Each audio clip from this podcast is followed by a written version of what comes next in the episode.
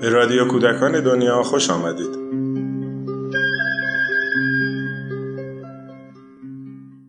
تیستو سبزنگشتی نویسنده موریس درون مترجم لیلی گلستان. فصل 13 کوشش می‌کنند سر تیستو را گرم کنند.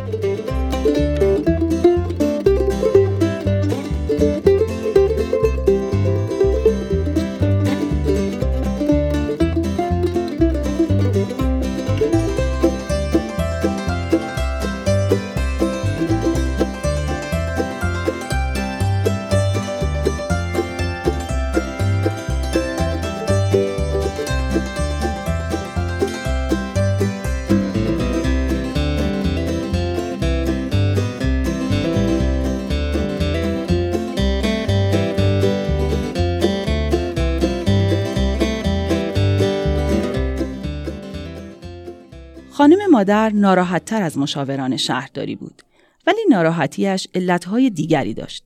تیستوی او دیگران تیستوی گذشته نبود.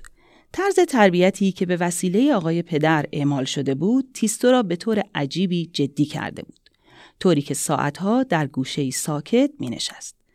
یک روز خانم مادر از تیستو پرسید تیستو داری به چه چیزی فکر می کنی؟ تیستو جواب داد فکر می کنم دنیا می تواند بهتر از این که هست بشود. خانم مادر قیافه عصبانی به خودش گرفت. این فکرها مناسب سن تو نیست. برو با ژیمناستیک بازی کن. تیستو گفت ژیمناستیک هم مثل من فکر می کند. این بار خانم مادر حسابی عصبانی شد و با فریاد گفت این یکی دیگر شورش را درآورده. حالا دیگر بچه ها با اسب مشورت می کنند. و در این باره با آقای پدر که معتقد بود تیستو به سرگرمی و تفریح بیشتری احتیاج دارد صحبت کرد. اسب البته که اسب خوب است ولی بچه که نباید همیشه یک جور حیوان را ببیند. تیستو را به دیدن باغ وحش ببرید. اما در آنجا هم تیستو با پیش آمد ناراحت کننده ای روبرو شد. او خیال می کرد باغ وحش جایی است ای که حیوانات همه از روی میل و رغبت به آنجا می آیند تا تماشاچی ها تماشایشان کنند و از دیدنشان لذت ببرند. فکر می‌کرد باغ وحش بهشتی است مخصوص حیوانات.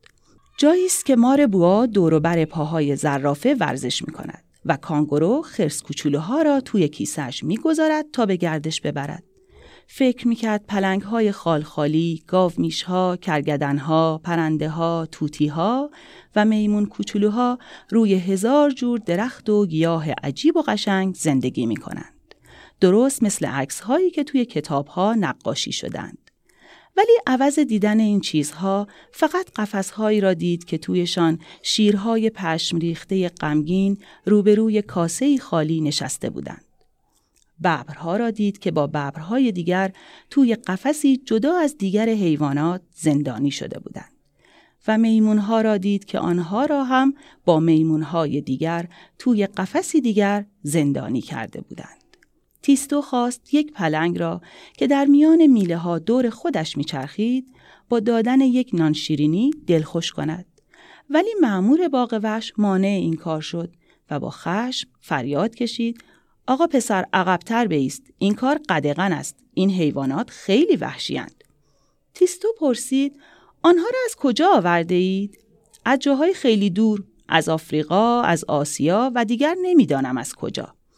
برای آوردن این حیوانها به اینجا از خودشان هم اجازه گرفته اید نگهبان شانه هایش را بالا انداخت و در حالی که زیر لب قرقر می کرد دور شد.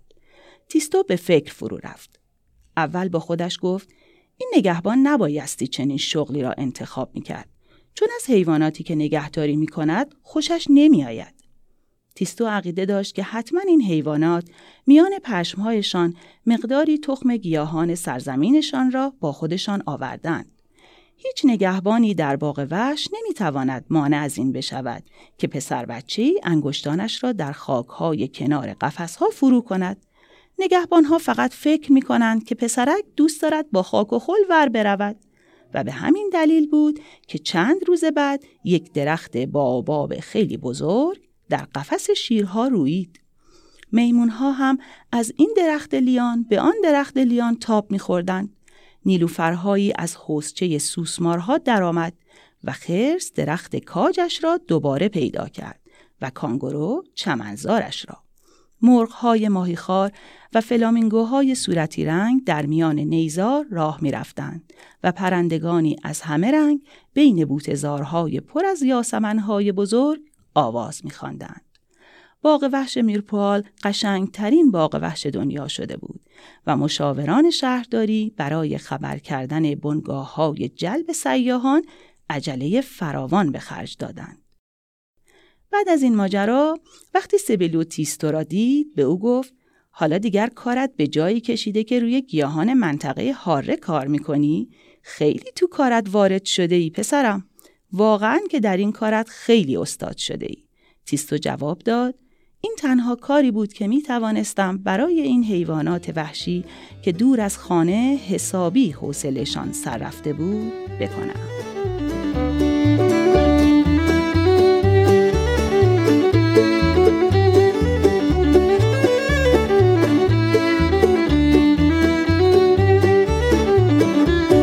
فصل 14 تیستو به دلیل جنگ پرسش های تازه ای می کند.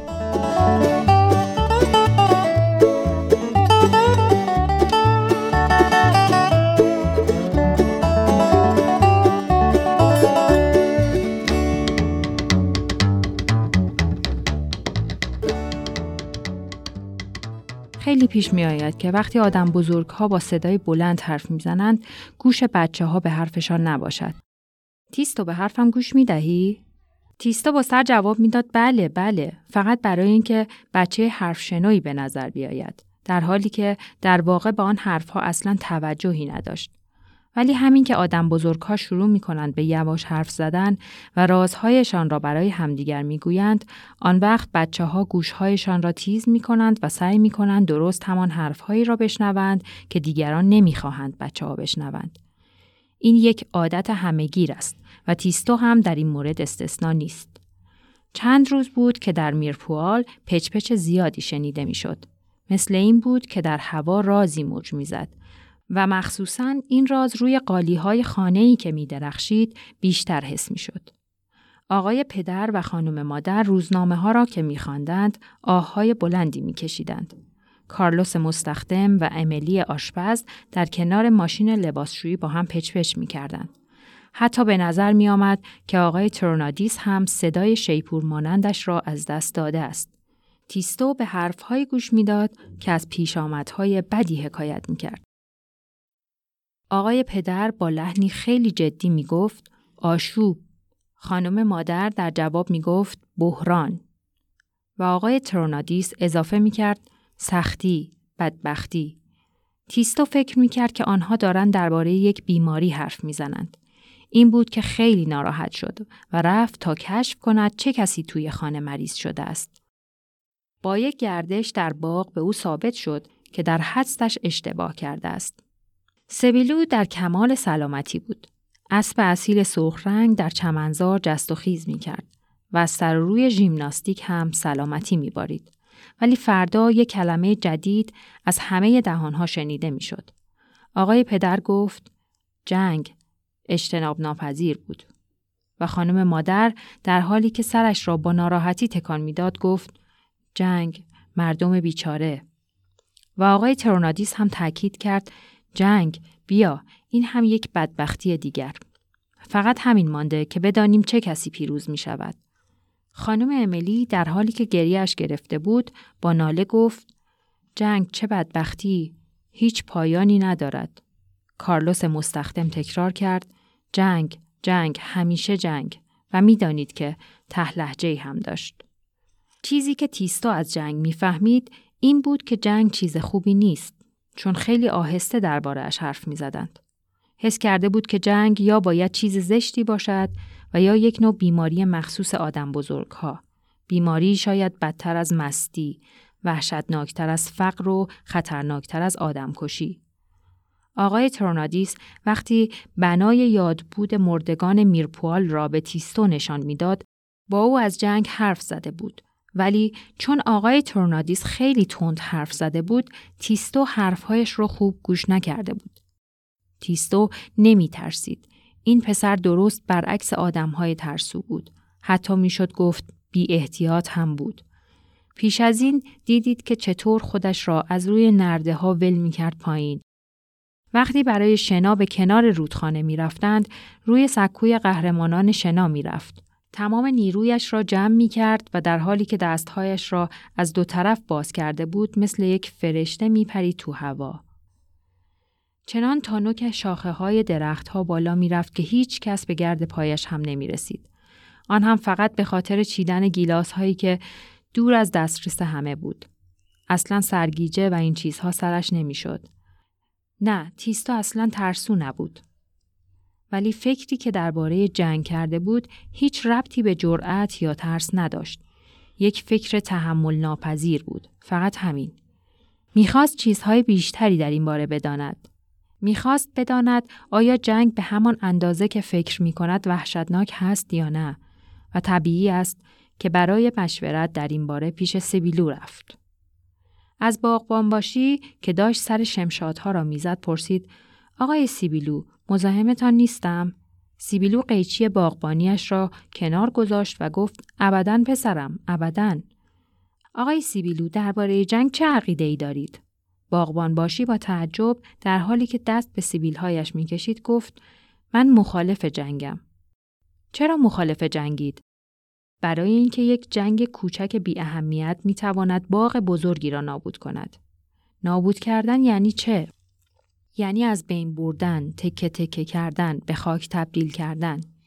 تیستو گفت راستی آقا سیبیلو شما تا به حال یک باغ را دیده اید که جنگ نابودش کرده باشد؟ این حرف به نظر تیستو کمی باور نکردنی می آمد. ولی باغبان باشی شوخی نمی کرد. سرش پایین بود. توی ابروهای سفیدش اخم افتاده بود و سیبیلش را با انگشتهایش تاب می‌داد. جواب داد بله بله معلوم است که دیدم. من مرگ یک باغ را ظرف دو دقیقه به چشم خود دیدم. من خودم دیدم که یک گلخانه هزار تکه شد. آنقدر بوم توی این باغ افتاده بود که بایستی از دوباره سبز شدن گیاه در آن ناامید می شدیم. حتی خاکش هم مرده بود. بغز گلوی تیستو را گرفته بود. دوباره پرسید این باغ مال چه کسی بود؟ باغبان باشی در حالی که قیچی باغبانیش را برمیداشت صورتش را به طرف دیگر برگرداند تا اشکهایش را پنهان کند و گفت مال من. تیستا لحظه ای ساکت ماند. داشت فکر می کرد. سعی کرد پیش خودش مجسم کند که اگر جنگ بشود چطور باغ خودشان هم مثل باغ سیبیلو نابود می شود. شمشادها شکسته می شوند و خاک دیگر هیچ گل و گیاهی را قبول نمی کرد. چشمهایش پر از اشک شد. فریاد زد خب من رفتم. باید همه مردم این چیزها را بدانند. من الان می‌روم و به امیلی می‌گویم. به کارلوس مستخدم هم می‌گویم. کارلوس خیلی بهتر از من این چیزها را می‌داند. او کشورش را به خاطر جنگ از دست داده. کشورش را کشورش را توی جنگ از دست داده چطور چنین چیزی ممکن است؟ اتفاقی بود که هیچ چاره ای نداشت. تمام کشورش نابود شد و کارلوس دیگر هرگز کشوری نداشت. برای همین است که حالا اینجاست. تیستا با خودش گفت من حق داشتم که فکر می کردم جنگ چیز وحشتناکی است. چون آدم توی جنگ کشورش را مثل یک دستمال از دست می دهد. سیبیلو گفت من خیلی بیشتر از اینها می توانم از جنگ برایت حرف بزنم. تو از امیلی آشپز حرف زدی؟ خب امیلی پسرش را در جنگ از دست داده. بعضی ها هم دست و پا یا سرشان را توی جنگ از دست می دهند. به هر حال توی هر جنگی هر کس چیزی از دست می دهد. باتیستو معتقد شد که جنگ بزرگترین و بدترین بلا در دنیاست چون هر کس عزیزترین چیزش را در جنگ از دست می دهد. از خودش پرسید راستی چطور می شود جلوی جنگ را گرفت؟ حتما آقای تورنادیس هم مخالف جنگ است چون از آشوب و بینظمی خیلی بدش می آید. همین فردا در این باره با او صحبت می کنم.